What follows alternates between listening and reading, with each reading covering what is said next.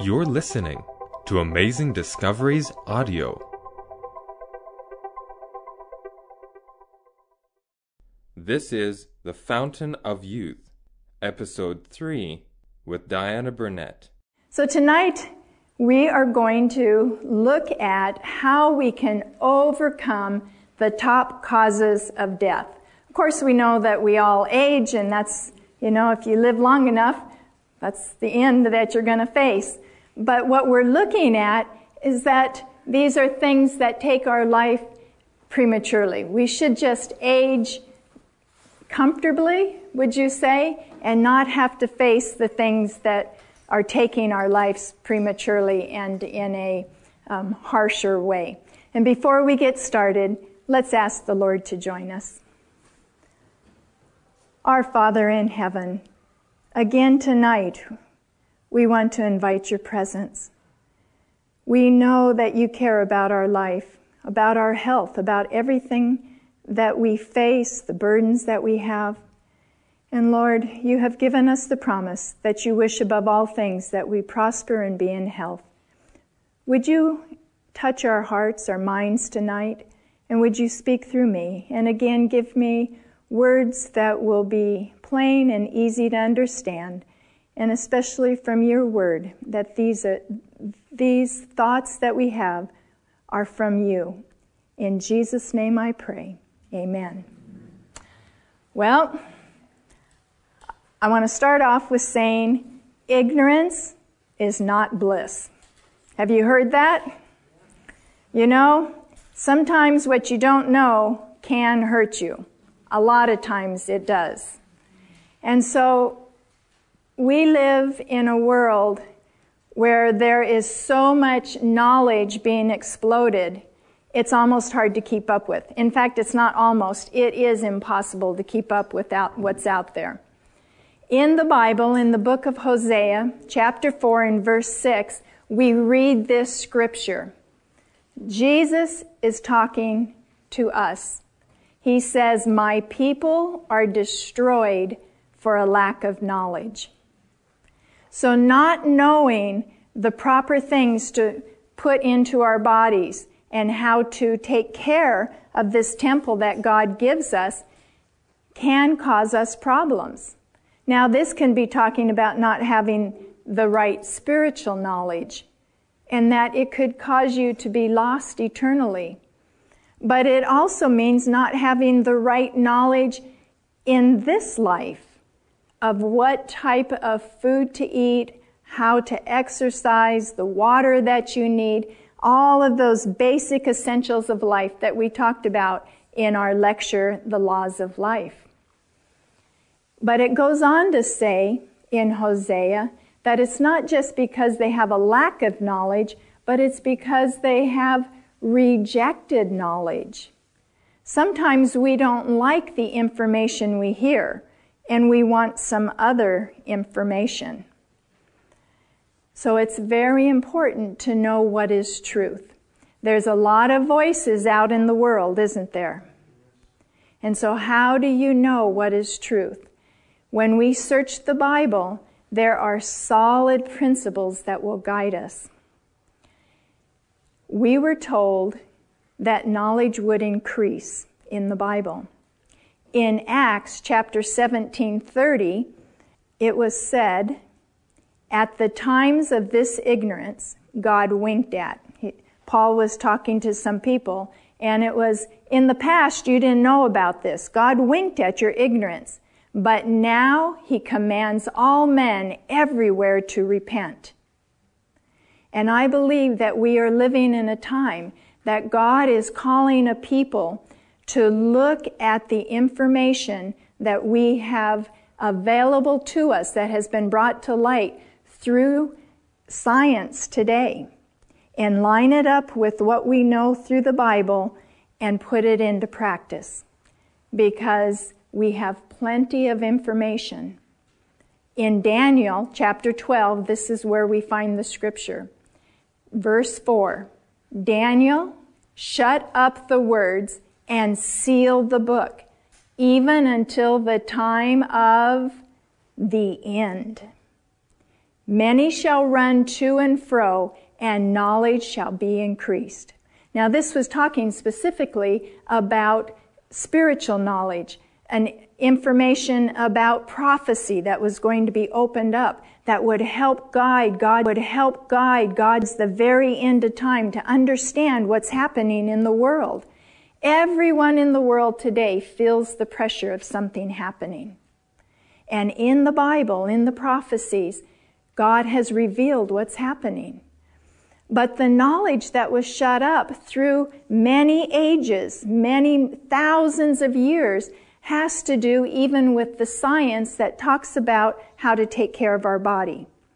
And in the last 50 to 100 years, information has been exploding that is verifying that the plan that God gave us in the Bible is the best plan today. Even 6,000 years ago, what he told us in Genesis is just what is practical and effective for us today in our life. I want to read one more scripture for you. Now, do you remember the story of the children of Israel? At the time of Daniel, they were in captivity of the Babylonians, correct? The Egyptians and Assyrians were enemies also of God's people. In the book Lamentations, Jeremiah is giving a list of what had happened because of their disobedience to God's plan. And in chapter 5, in verse 6, he gives this explanation. We have given the hand to the Egyptians and the Assyrians to be satisfied with bread.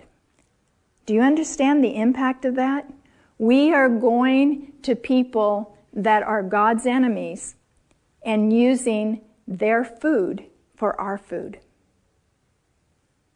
And so around us, in the grocery stores, in restaurants, we are finding food that is prepared from people who do not understand God's principles. They're refining the food, they're extracting things from it, they're putting chemicals in it, they're changing the way it's grown, and all these things are not the way God has his people to live. And so we are going to be facing the diseases of the Egyptians if we eat their food. It happened to the children of Israel.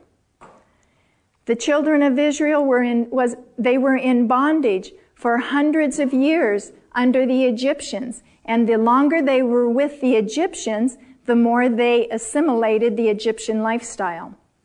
And the Egyptian lifestyle had all of the diseases that we have today. The top killers in our world were in Egypt. They had arthritis, they had cancer, they had heart disease, they had strokes, they had infectious diseases. And so when God called the children of Israel out, he said, I have a different plan for you. There's the plan of the world, which is directed by Satan, and then there's my plan. It's very different, and I want you to walk it. Because if you will diligently hearken to the voice of the Lord thy God, and will do that which is right in his sight, and will give ear to his commandments, and keep all of his statutes, what does God promise? I will put upon you none of the diseases which I have brought upon the Egyptians, for I am the Lord that heals you. The same God that promised to heal the children of Israel back then is the God that promises to heal us if we will follow his plan for life. Isn't that a blessing? Is that encouraging? We can trust that because God is the great physician. There is no physician on this earth that can offer you what God offers. There is no medication that will perform what God's medicine will perform. And we've been looking at that in our past lectures, and we're going to look at it a little bit more tonight. So if you'll remember, I want to put back up, this was in our lecture, The Laws of Life, and we have a path that we're walking on, and they're basic essentials that we all have to have. We need oxygen. We have to have pure water. We have to have the right nutrition, exercise, sleep. We have to have shelter. We have to keep our body temperature at an even keel. We can't be too hot or we can't be too cold. We need sun and we need love. And if you remember how when we talked about this, any deviation off of this path is going to start breaking the system. And the farther out we get from the plan, the more our system's going to break. There's a woman, she's alive today, her name's Marion Nestle. She recently wrote a book called Food Politics. She had worked for the FDA, and she's worked for the Department of Health and Human Services, and she's worked for the USDA, the United States Department of Agriculture. She's a nutritionist, and she was a consultant for these three different organizations. In her book, Food Politics, she says that the food marketing industry has four basic techniques that they use to get you to buy their food. The first one is taste. If it doesn't taste good, you're not going to eat it, right? And you have all these competing industries, and so they are going to put whatever it takes into their food to get you to come back to theirs. So they put all kinds of chemicals. One of the biggest things they use is sugar. You know that there is more sugar in ketchup per calorie than there is in ice cream? You wouldn't like ketchup if it didn't have all that sugar in. The second thing they use is cost. Everybody likes a budget. You know, they want to get the best for the less. And so they want to make the products as cheap as they can so that you can buy a cheaper product, but also so that they can have a bigger profit. The third thing that they do is convenience. This is major in our world today because since the end of World War II, or actually it started at World War II in the country that I come from, the United States, when the men go to war, who's going to run the country? Who's going to run the industries? It has to be the women. And so the women went into the workforce. So when the women are in the workforce, who's home taking care of the kids? Nobody. So over the decades, the last 50, 60, 70 years, something has happened to the culture. When I was in grade school, high school, junior high, it was required that you take a nutrition and home ec. That's what they called it, home ec. It was common for a young person to learn how to cook and how to sew, how to take care of a house. Do you know that the majority of people today, women especially, do not know how to cook? And so we need the convenience of being able to either stop at a fast food restaurant, or when you go grocery shopping, you just pull out these packaged dinners, stick them in the oven, and it's okay that the women are still in the workforce because we've got all these convenient fast foods. And so someone else is putting things in your food so that your kids are going to like them, and so that you all like them, but it's bad quality. So you got to add something to it to make it taste better. The last one is surprising to me. Public confusion. Do you see that? Somebody says drink milk. Somebody else says don't drink milk. Somebody says whole milk is best. Someone else says skim milk is what you need. And they have research to tell you this, and then they have research to tell you something different. And so what happens to the general population, you're not studying health. You're relying on these experts that have gone decades to school, and you think they should know what they're talking about. And so when there's conflict, what the brain ends up doing is saying, forget it. I'm going to do what tastes good, what's easy, and it doesn't matter. You know, if it tastes good, eat it, right? You know, if it's easy, let's do it. So this public confusion gets us in a state where we don't know what's right. But I want to tell you, there are scriptural principles that are there and that are very basic. And we've talked about them, and I'm going to keep reiterating them. They're very simple, and you follow those. You don't have to worry about what the scientists are saying. Well, let's look at the leading cause of death. Now, this chart is from 2004. It has changed very little. This chart is from developed countries worldwide, and it correlates pretty close to even the undeveloped countries.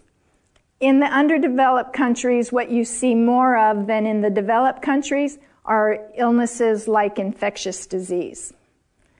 But overall, worldwide, today, cancer is number one. In the United States and Canada, heart disease and cancer are about neck and neck. But worldwide, cancer's number one, and heart disease is number two. And then you have cerebral vascular disease, things like stroke. That's one of the main things with the cerebral vascular problem. Number four is lower respiratory infections. Number five, chronic obstructive pulmonary disease. That's mostly emphysema and chronic bronchitis. And then we have accidents, mostly road accidents. We have diabetes at number 7. It's climbing up. Worldwide, diabetes is number 11. We have nephritis and nephrosis. That has to do with kidneys, anything that's impacting your kidneys. So kidney failure is up on the top 10. Suicide is up there. That's kind of a sad commentary, isn't it? It has to say that whatever is going on in the world is not only affecting our body, but it's affecting our spirit. It's affecting our mind. And that goes back to the principle that we need love. And when you have a broken spirit and you put a broken body on top of that and you feel hopeless, worthless, and helpless, what is there to living? So fulfilling the needs, finding your source of love from God would prevent suicide. You know, there's a lot of complicating factors. But, you know, those basics has to do even with suicide. And then number 10 is cirrhosis of the liver. So we could go on down. There's many other causes of death, but these are the top, and it's shifted a little bit. The only thing in the United States that has changed dramatically in the last 5-6 years is that Alzheimer's has come up to number 6. Well, the big one. Cancer. But what is going on with the rest of the diseases is pretty much what's going on with cancer. It's just that cancer is really the ultimate in the genetic process being broken. In the 1850s, 1 out of 127 people came down with cancer. That's not too bad, but it's not too good. You know, that's still a relatively high number. Do you know what it is today? 50-50. 1 out of 2 people. And this does not include skin cancer. This is all cancers besides skin cancer. There's probably not a person listening to this program or anyone in our audience that has not had someone in your family or close friend that has not been impacted by cancer. So let's move on tonight and let's look at heart disease. one of the longest studies that had been done with quite a group. I forget how many. It's 150,000 nurses between the age of 35 and 55. It was the Harvard Nurses Health Study, 35 years long. And here's what they came up with on the follow-up as they looked at these individuals from the beginning, and then 35 years later, many of them have passed away. So they could look at this group of women, and they could see what the top causes of death were. Thousands of participants have died, allowing for determination of the risk factors for mortality. So what they were saying is that they had diet as one of the major causes of death, taking out any other causes. Here's what they looked at. Dietary cholesterol consumption was significant as a risk factor in dying. The second leading cause of their death was smoking-related, mostly because of cancer. And as they took out everything else, all the competing analysis, they could tell just what the main causes were. Here's what they found as far as the factors that impacted their life. Consuming the amount of cholesterol found in just a single egg a day. One egg a day would cut the woman's life short as much as smoking 5 cigarettes a day for 15 years. One egg compared to 5 cigarettes a day.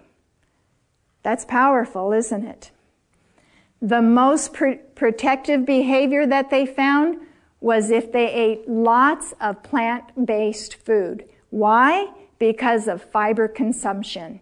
They found that if they ate the equivalent of 1 cup of oatmeal's worth of fiber a day, it appeared to extend a woman's life as much as if they exercised 4 hours a week, 4 hours of jogging a week.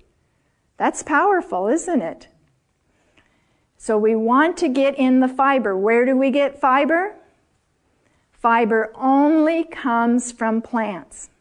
There is no fiber in animal products. No fiber in any meat, red meat, white meat, fish, chicken, eggs, or any dairy product. There's absolutely no fiber.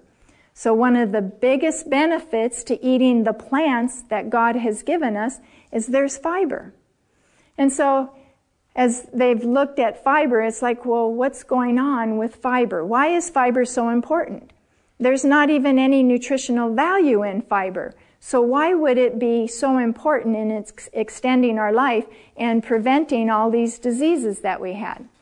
Well, they looked at when you look at cholesterol, which is found only in animal foods, they have seen a very significant association with a shorter life. But when they do a fiber intake, only found in plant foods, it was associated with living longer. One specific food in this study that they found was of a particular importance, and that was nuts. In fact, they found that eating just a handful of nuts was equivalent, again, to just 4 hours of jogging a week. So 2 handfuls of nuts, I said 1, it's 2 handfuls of nuts, would give you the equivalent of health benefit as if you jogged 4 hours a week. That's easy to do, isn't it? And nuts are easy to get, and they're easy to eat. Well, some people say, well, my cholesterol's normal. I don't have to worry about anything, do I? Well, let me remind you that normal is just based on the population at hand. And they take like 1,000 people and they look at the medium cholesterol level and they say that's normal. So how could you trust normal in a society where the top cause of death is heart attack? It's like, I don't want to be normal. Do you know what the first major symptom of a heart attack is? It's sudden death. The majority of people that have heart disease, the first thing they notice is they die. They're gone. Over 50%. That's not a symptom I want to face. Well, if you don't want to change your diet, you have an option. You can take medication, because you want to know what the optimal cholesterol is. You want to know just where you need to be to have this healthy heart. Well, there was a study that was done, and it was called, this is the name of the study, Use of Intensive Lipid-Lowering Therapy in Patients Hospitalized with Acute Coronary Syndrome. They took over 65,000 people hospitalized from 344 different hospitals. What they found is that most heart attack patients fell within the target limit for LDL level. So all of these people that came in, the majority of them were at the recommended level, showing that the guidelines are not low enough. Close to half of the heart victims had, quote and unquote, optimal cholesterol levels. You don't want to be in that range, do you? You need something different. One of the chief editors of the American Journal of Cardiologists has said, you don't want low risk, you want no risk. Is that right? It's nice to have lower than high risk, but I don't want any risk at all, so how are we going to do it? Well, they've said that for the buildup of plaque in our arteries to stop, to cease, it appears that the serum total cholesterol needs to be lower than 150. So 150 or lower. The only place that you're going to find that without medication in general is in being a pure vegetarian. That was from the editor of the cardiology journal. Well, what if you don't want to follow a full vegetarian plan? Well, you have choices. It's not just being a vegetarian that all you have to eat is an apple. We have a lot of plants out there that you can eat. But bottom line is, do you want the apple or do you want the medication? So if you opt for the medication, saying, I want to stick with my animal-based lifestyle, you can make that choice, but it's going to come with consequences. Here's what they're finding. The FDA has come in, stepped in, because the consequences are so significant with statin drugs, they're having to put out a red flag of warning. They're saying that these statins, some of the common names, Lipitor, Mevacor, Crestor, it increases the risk of brain-related side effects, memory loss, confusion, increased blood sugar, diabetes. They have also found in a more recent study that it is decreasing energy and fatigue, especially in women. Now, I don't know about you, but I've said I don't want to get cancer, but I also don't want to lose my mind. I have a hard enough time not being confused. So I don't want to add a drug on top of it that's going to add more confusion. One of the things that they are finding that's causing the problem with heart disease is what we talked about in the immune system lecture. It's that word inflammation. Do you remember what inflammation is? Inflammation is your immune system at work. It's when something's come into your body and the white blood cells go to attack it. And while it's attacking it, there's tissue damage. So here's what they found when you take in one meal that's high in animal fat. The original study that was done was a sausage, egg McMuffin. Within hours of eating it, it paralyzes the arteries, preventing them from relaxing. Now, when you get stiff arteries, what's going to happen to your blood pressure? It's going to go up. The whole entire vascular system had inflammation within hours. It's not just one spot, but from the top of your head to the tip of your toes, there was inflammation in the blood vessels. If you continue to eat this type of meal, guess what happens? The inflammation never goes away. You get chronic inflammation. The body keeps trying to repair that inflammation. And there's tears that are that happen in the blood vessel wall, and then the body has to put a Band-Aid over that tear so you don't bleed. You know what the Band-Aid is? It's cholesterol. Cholesterol patches that. And to keep that cholesterol in place, the body adds calcium. And calcium's a rock. And so you end up getting atherosclerosis. That means hardening of the arteries. And it's hardened because of the rock and the cholesterol that's put down to protect you from the inflammation of one stop at McDonald's. It's not worth it, is it? But that process of inflammation isn't just happening in your blood vessels. It's happening all through your body. The blood vessels go to your kidneys. They go to your lungs. And it's breaking down the very cell structure, even to the genes, leading to cancer. The lungs have had the same inflammation. So within hours of one high-fat animal meal, your lungs become inflamed. You continue to do that, even if you're not smoking, you can set yourself up for chronic lung disease.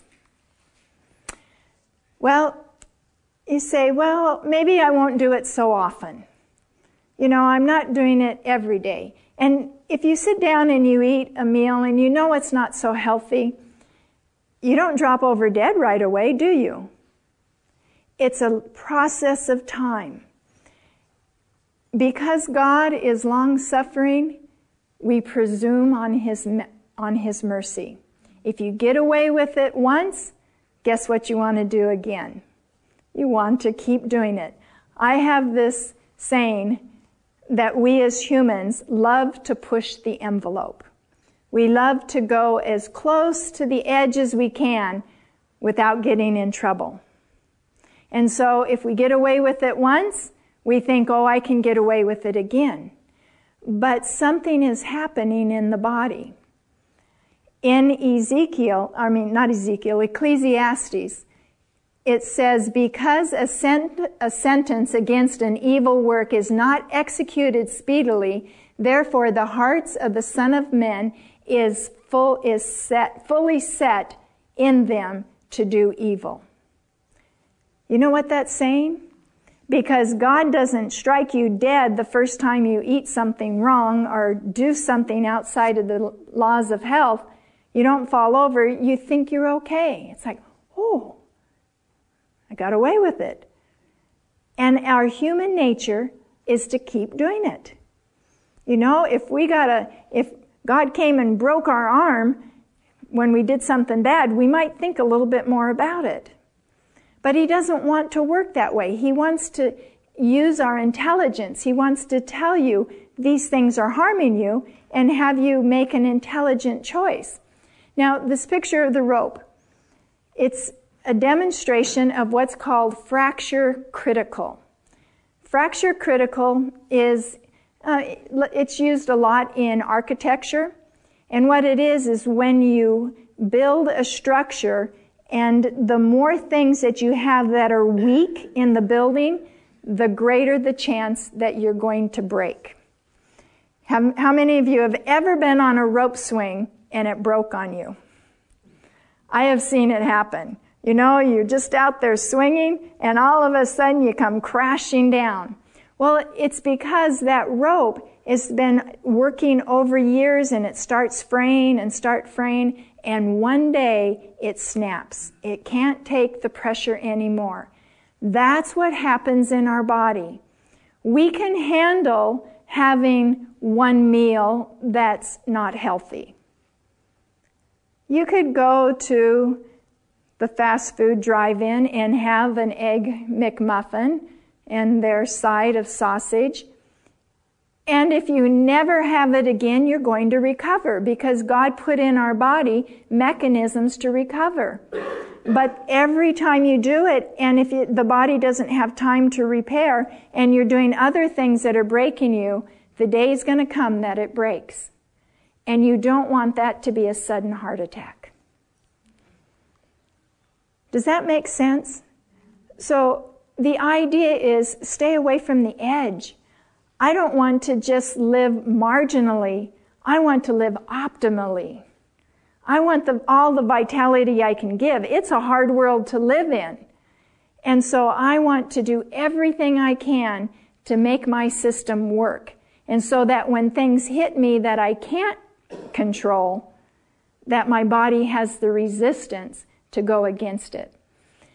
Well, so scientists and researchers have been looking at this idea of inflammation. What is it in animal food that's causing the disease process? They've seen that the protein alone in animal products is causing the breakdown in the tissue. But they have found something else that's very interesting. It's called endotoxemia. And what that means is that when you have a meal of animal products, you have a steak, whether it's a fish, even eggs, particularly dairy products, cheese, cottage cheese, they are filled with bacteria and bacterial toxins. And when you take that food substance in, your body is flooded with these products. It's not broken down by the stomach acid. It's not broken down by cooking it. They have tried boiling and boiling and boiling a meat diet, a meat food, and still have not been able to get rid of all of the pathogens or their toxic side effects. And so as soon as you take it into the body, guess what's triggered? It's your immune system. And you get this flood through your whole system, because all those toxins get out of your intestinal tract and into your bloodstream. And your bloodstream goes to your brain, it goes to the tips of your finger, it goes throughout your lungs, it goes throughout your heart. Every organ in your body is impacted. And they believe that animal food excites this inflammation response. Now, remember, in one of my other lectures, the one on the immune system, I showed you a video of a white blood cell. I have a microscope that I can do that. So I had heard about this situation that animal products are loaded with pathogens. So one day I thought, well, I'm going to look at what's in cheese. I had heard that if you looked at cottage cheese under the microscope, you would never touch it. So I got some cottage cheese, and just takes a little bit, and I mashed it up with some water just so I could have a broth, and I stuck it under my microscope. And sure enough, one of these days I'm going to catch it on I've got a camera, and I'll bring the video. You just see bacteria swarming everywhere throughout the field. Well, I thought, okay, I wonder what's going on in cheese. So the person that I was living with, she ate cheese, and so I went and got just a little tiny piece of cheese. Wasn't a big piece. I mashed it up with some water, so I had a little broth and put it under my microscope. I was horrified. It was not only filled with bacteria, it had I'm not a microbiologist, but there were things crawling in it you would not want in your body. They weren't just bacteria, they were big critters. Whether they were protozoas or whatever they were creepy, crawly things. And so I was working at this health center, and I showed our guest. I said, look what's in cheese.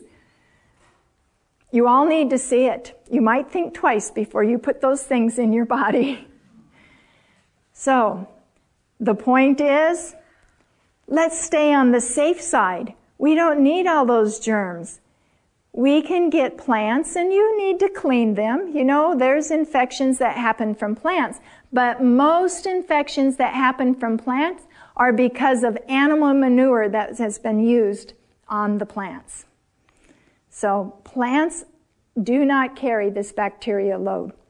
So we're talking about inflammation, and before we get off of heart disease, what I want to show you is a picture from a study that Dr. Esselstyn has done. This is a cardiologist in the United States, and what he does is he takes guests in, he gets a group of people, and he takes them off of their high animal diet and puts them on a whole plant food diet.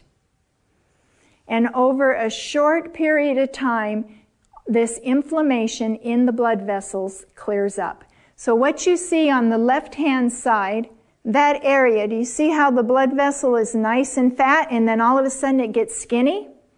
That's because of the inflammation and the plaque building up on the wall, and it's blocking the artery off. This is a coronary artery. And if this inflammation continues, the next thing that's going to happen is a heart attack. But going on a whole plant food diet within 6 months, there's that same blood vessel, totally healed. God wants to heal us. His promise is as sure today as it was thousands of years ago. If you'll follow my plan, I'll heal you. He didn't intentionally say, okay, you Egyptians, you're bad. I'm going to put these diseases on you. That's not what the Bible's saying. God allowed them to have the consequences of their choices. They had high animal diets, high animal food diet. And as a consequence, they had the diseases that we have today. But this is what God will do for us. We should say amen and thank you, Lord. Well, let's go to chronic obstructive pulmonary disease, which is basically chronic bronchitis and emphysema. They have found, just like with heart disease, that it can be reversed by a plant-based diet. The best thing is to prevent it, because the farther the damage goes, the harder it is for the body to turn it around. But they have found results with putting people on a pure plant-based diet and avoiding some of the other things, you know, the chemicals and the additives. I mean, you want food as close as you can get it from the garden. Now, when the tobacco industry heard about this results, guess what they wanted to do? Cigarettes destroy the lungs, right? Well, what if we put plants in our cigarettes?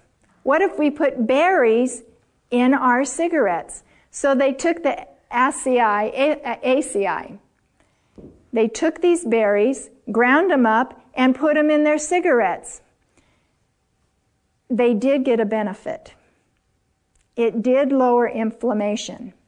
But I'm going to tell you, it still causes problems. It might slow it down, so I'm not wanting to encourage anybody to go ahead and keep smoking, because the poisons and the effect from cigarettes are still there. The idea is quit smoking and then take all these berries in and help clear up your lungs. Well, the meat industry, they got on the bandwagon too. And they said, well, if these type of phytonutrients found in plants are so good and the meat industry is getting this bad rap, why don't we put all these healthy veggies and fruits in our burgers? So they took some burger patties and they blended up blackberries, because blackberries are very high in antioxidants and help lower inflammation. Well, it wasn't too bad. It turned them kind of a purple color. But maybe it'll help sell it, because there's people that they want to be kind of on the border. And if they're eating blackberries, well, it's better than not eating them. They started adding kiwi juice to lamb. It made the meat more tender. The idea is, though, let's just get rid of the poisons altogether. It's like saying, well, maybe I'll add a little bit of ground up kale to my arsenic. Is that going to help? You're still going to get the effect of the poison. You want to get rid of it totally and just have it, the things that are making you healthy. Well, let's move on to stroke. One study has shown that the greatest benefit for preventing stroke is by having a diet high in potassium. What's one food that's very high in potassium? Bananas. The Chiquita industry has done a great job with their advertising, telling you that bananas are high in potassium. Well, I don't want to disappoint you, but in the list of plants and sources of high potassium, bananas are down about number 86. A vanilla milkshake comes in above it. The foods that are at the very top for potassium are your foods that are reddish in color, particularly tomatoes. 1/4 cup of tomato paste has, what do I have up here? 664 milligrams for just 1/4. But on top of that is sweet potatoes. One sweet potato has almost 700 milligrams of potassium. Now they're recommending that you have 4,700 milligrams a day. So there's plenty of sources. The dark orange vegetables, squashes, oranges, those type of thing are very high in potassium. Apricots, way higher than bananas. Carrots are very high. Carrot juice, you're going to concentrate the potassium all the more. So when you're adding, this is just one aspect. It just tends to be that the high potassium comes in plant-based food. And so if you're getting a diet that is high in potassium, you're getting a diet that's high in plants, fruits, and vegetables. So you're going to be getting the overall benefit. They found that high potassium will lower the risk of stroke by 21%. That's pretty good, isn't it? That's without doing anything else. That's not getting rid of the animal products. You get rid of the high fat, high protein from animal products, and you'll even have a lower risk for stroke. Well, what about diabetes? There's prediction that by the year 2025, diabetes incidence will be 1 out of 3 people in developed countries because of our diet. We're not going to go into a lot of details with diabetes, but when you think of diabetes, you mostly think of sugar, right? It's a sugar problem, but it's not caused primarily by sugar. The primary cause of diabetes is high fat, particularly animal fat, but also refined vegetable fats. So if you're taking in a lot of greasy food, a lot of refined oil, you're going to increase your risk for diabetes. They took 1,000 students, divided them in half, and they fed one group a high-fat diet and a low-sugar diet. They took another group and fed them a high-sugar diet and a low-fat diet. Within days, the students that were on the high-fat diet developed a diabetic state, where those on a high-sugar but low-fat did not develop the diabetic state. So I'm not recommending that sugar's good. Don't get me wrong on that, because even too much sugar, the body can't use it and it's going to convert it into fat. But you want to keep on, if you have a whole plant food diet, your fat won't be too high and your sugars won't be too high. So it's when you start getting concentrated food. So they see that in diabetes, one of the greatest risks is weight. And it's almost impossible to find someone that's on a whole plant food diet. I don't like calling them just vegans, because you can, a vegan, you think of it being just eating plants. But you know, vegans can be the most unhealthy people there are, because you can eat refined foods, refined grains, refined sugars. You can have refined food from the plant-based kingdom, and you can be sicker than people that are eating a meat diet. So it's not just being vegan, it's being having the whole food. They're rarely overweight. And so researchers throughout years have been saying, what is it? Is it some phytonutrient? Is it some enzyme? What is it that is helping these plant-based people stay at an optimal weight? Well, here's some of the things that they found. The benefits to a whole plant food diet is that you do not have these refined sugars, proteins, and fats that are giving you extra calories. So the lower calorie consumption in plant food also comes along with more nutrients. You have nutrient-dense food. There's many more phytonutrients in whole foods than there are in refined foods. They've also found that there's not as many endocrine-disrupting chemicals as there is in meat. When you eat meat, you're taking in all the hormones that's in that animal, and those hormones are affecting your body. But the biggest thing that they found was the high fiber. High fiber cuts back on it. It helps feed the gut bacteria, and these gut bacteria break down the fiber that our bodies, ourselves, cannot break down. It's called propionate. This substance is absorbed into our bloodstream. It inhibits cholesterol synthesis, so it's going to naturally help lower your cholesterol. It also helps you to feel more satisfied. It fills you up so you don't eat as much.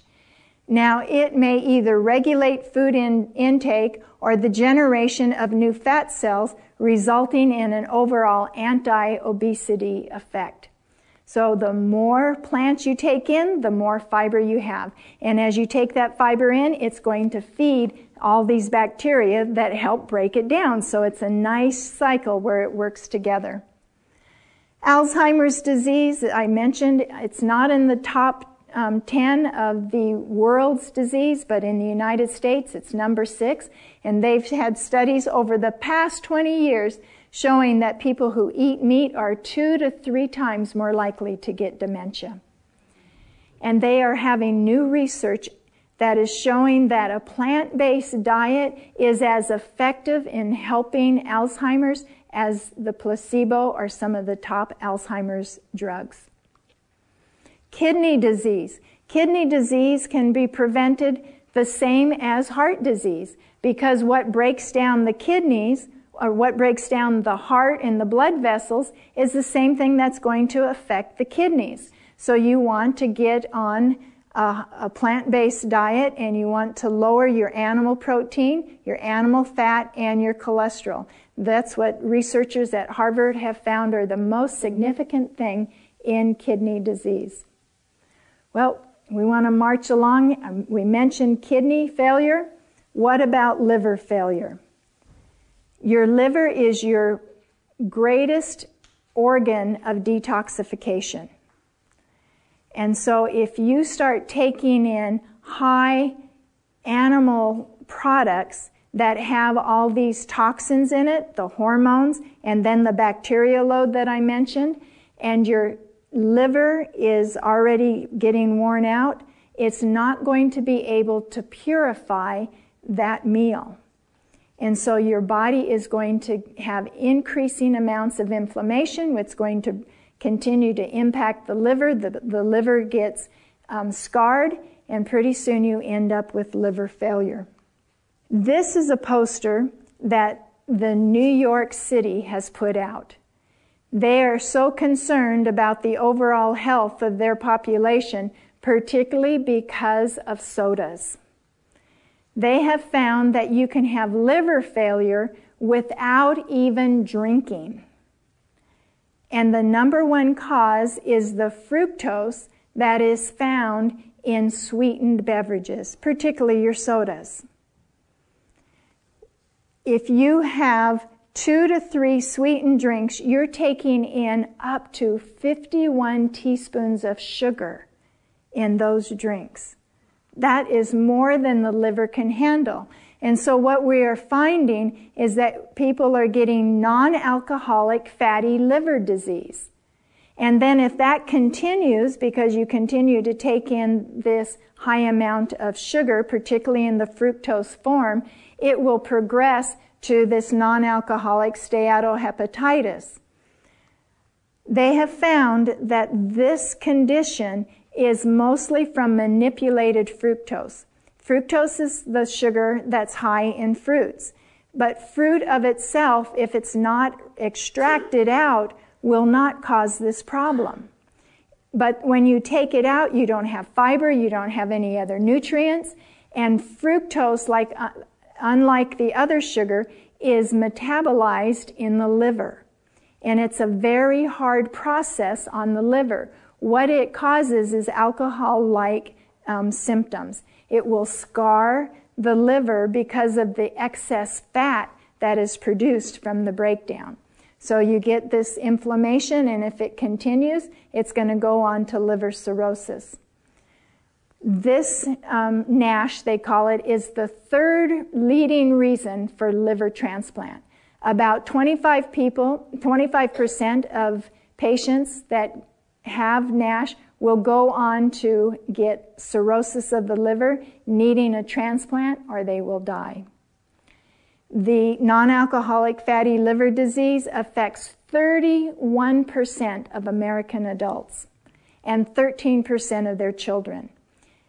Other countries that do not take in as much fructose do not have as much of this problem, but I'm going to tell you, Canada and all the way down through Brazil, Brazil's right up there at the top, they are facing this kind of problem. The causes: high fructose, trans fats, overweight, and not exercising. Well, you know, I could keep mentioning one disease after another, and the bottom line is all the same. When you have a diet that's high in animal products, you're going to get these leading causes of death.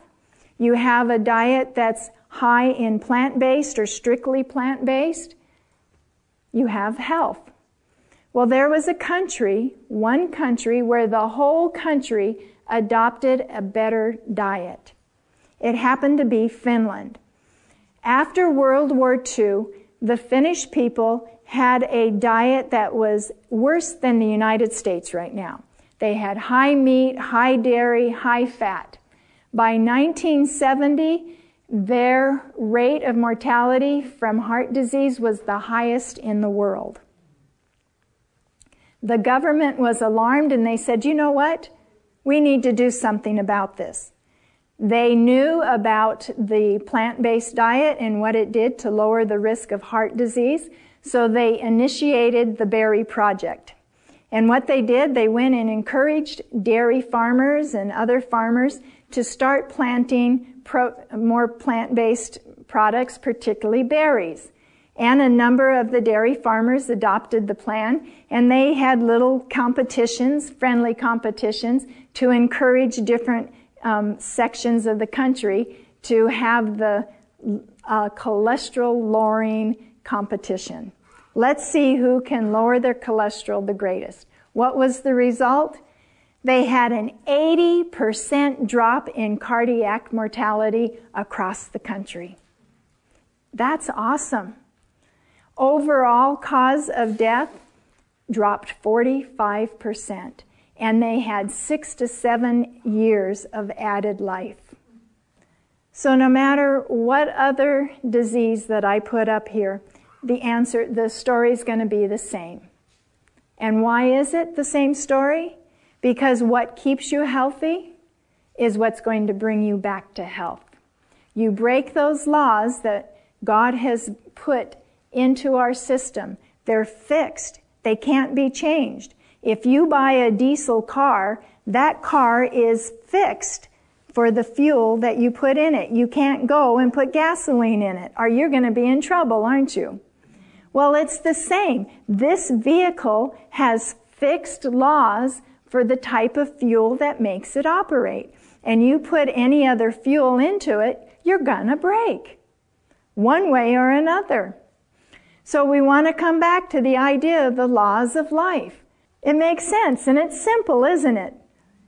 It's just a challenge to discipline ourselves to do it. But you know what? We have a mighty God. And He knows how weak we are. He knows how addicted we are to all these things. And He said, just ask me. I'll give you all the strength.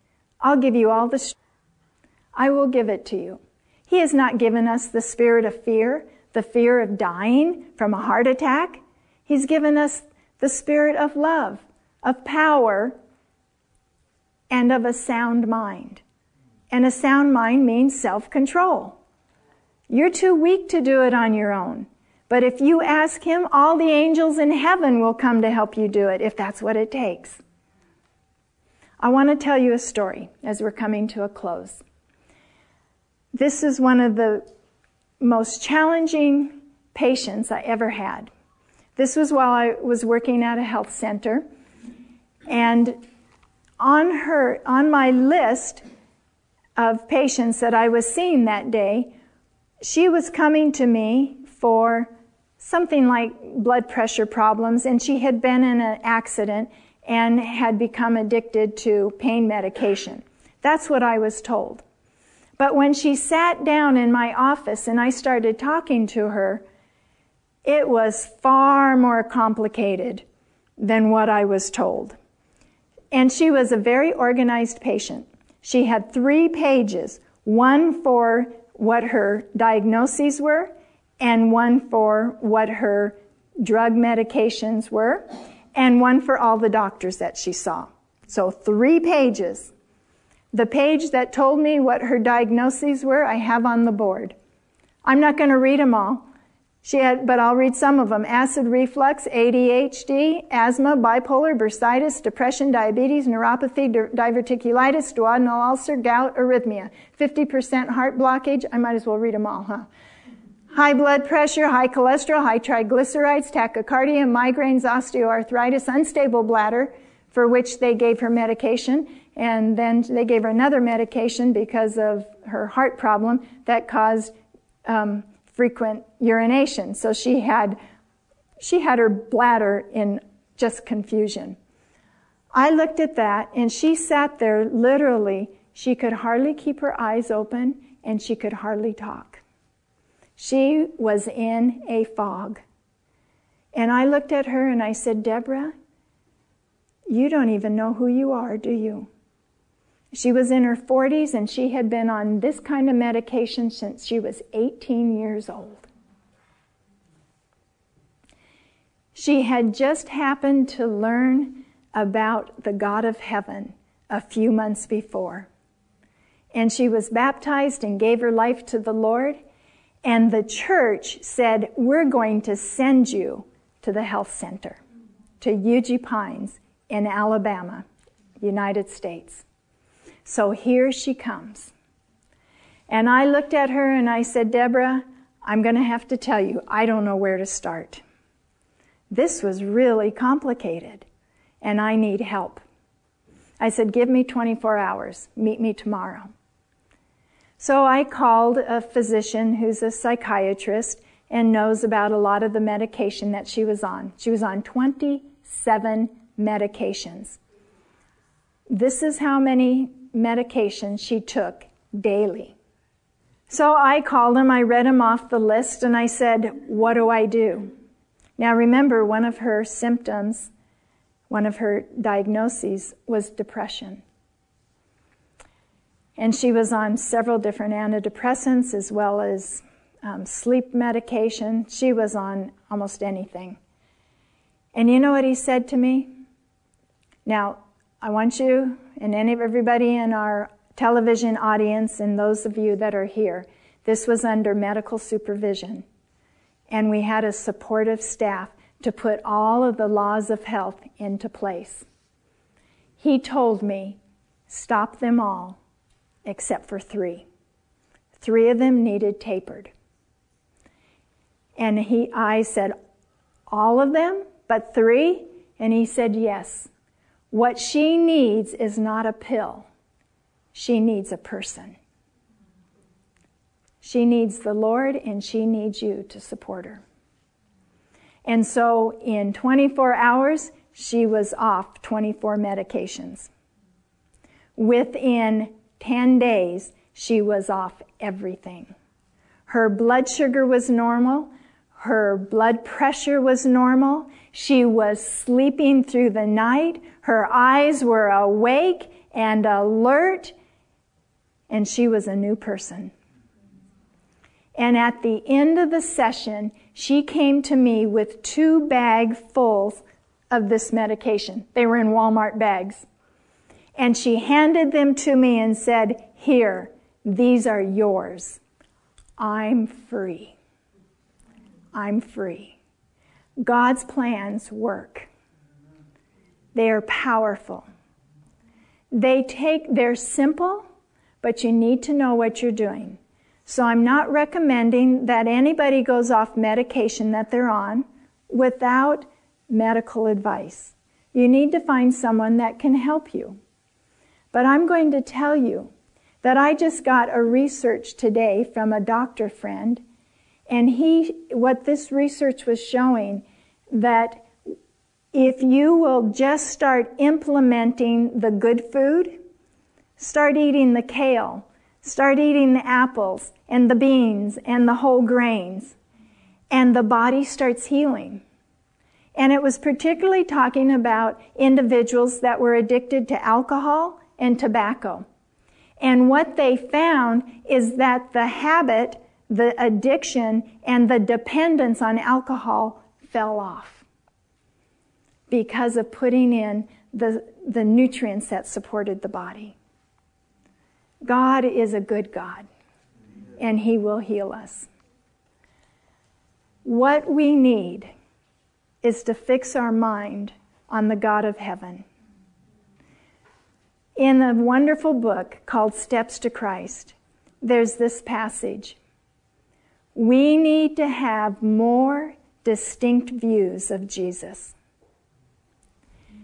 The beauty of holiness is to fill the hearts of God's children. In order to accomplish this, we should seek for divine disclosures of heavenly things. Isn't that beautiful? You can go to your knees and say, Lord, you said you want us to have a divine disclosure. Would you meet with me today and show me one of those out of your word? Would you help heal my body? Would you help heal my soul? The Lord has a way to help us through everything. And He will bring you through anything that He needs to bring you through to help you see Him more clear. I want to give you a short testimony before we close tonight.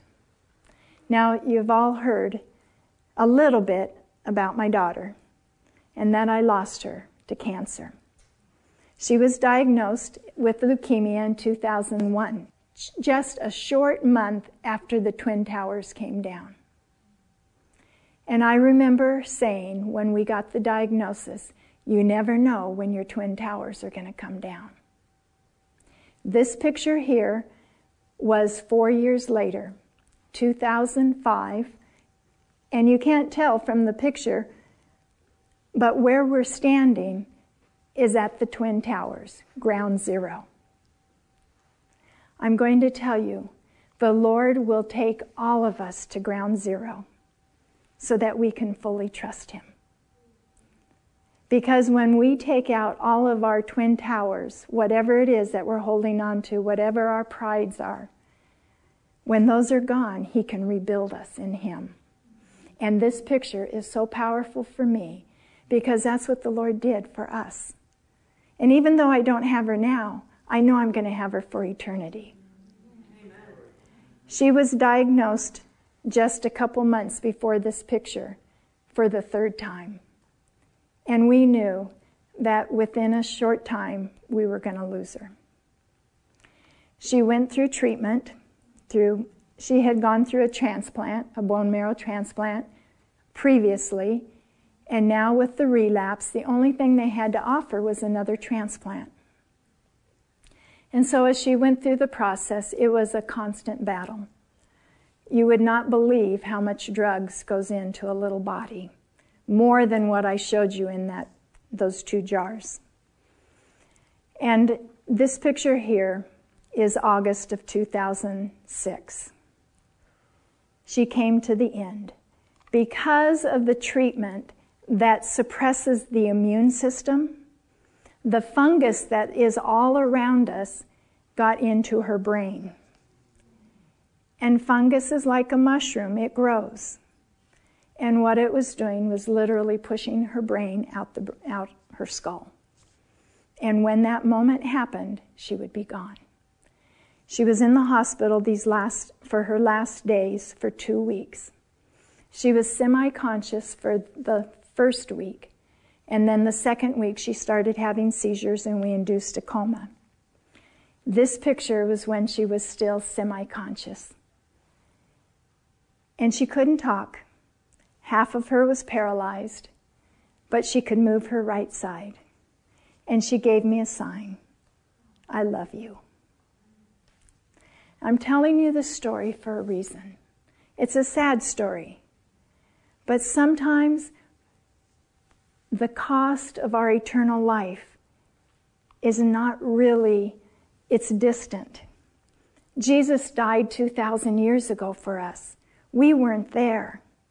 And we don't really realize the pain that heaven suffered for us. And so I tell this story because what God did for me was to bring this pain into my life, the cost of sin. This is a picture of my mother. She's beside Samantha's bed in her last days. She's holding Samantha's hand. What she was thinking here was that she would do anything she could to save her granddaughter's life. Whatever amount of money it would take to save her, she would find it. If she could trade places with Samantha, she would do it. But it was utterly impossible to stop what was happening. And at that moment, as she was in this situation, she realized the cost of our salvation. When Jesus was going through his torment, through the garden, through Calvary. He was God. He never stopped being God. He could have stopped that situation immediately. He could have taken himself off the cross. The Father in heaven could have said, "It's enough," just like with Abraham. "Okay, I see you're willing to go through it. It's enough." But it wouldn't have been enough. There had to be a price for the laws that we break. And Jesus was willing to take that cost and bear it for us. Willing to do it. I want to tell you tonight that heaven is cheap enough. There is nothing in this world worth hanging on to. There is not a hamburger worth it. There is not a bowl of sugar, a candy bar, a cookie. Whatever it is that is so precious to us, nothing is worth missing heaven. Because you know what's going to happen when we get to heaven? You're going to have the greatest feast that any mortal can put their mouth on. You are invited to the table that is going to be served by the King. And you're going to have the greatest feast there is. In fact, one of the promises in Revelation 2:7 is, "To those that overcome will I give to eat of the tree of life." We will have eternal life forever. And what I want to ask our viewing audience, and those that are with us here tonight, to recommit your life to the God who died to save you.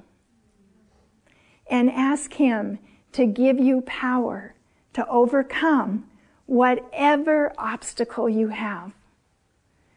And say, Lord, I want to be there. I want to eat that fruit. I want to live forever. Would you do that for me? Let's have prayer and ask the Lord to be our strength and our creative, healing physician tonight. Father in heaven, oh, it just seems like the world comes in like a flood. The stresses of life are more than we can handle. And we each know the weakness that we have within our own self. We realize how often we fail you. We have bad attitudes. We think we need these comfort foods and substances. They tend to fill the void that we have because we don't really know what love is. But Lord, you are love, and you have everything we need. Would you be with each one of us?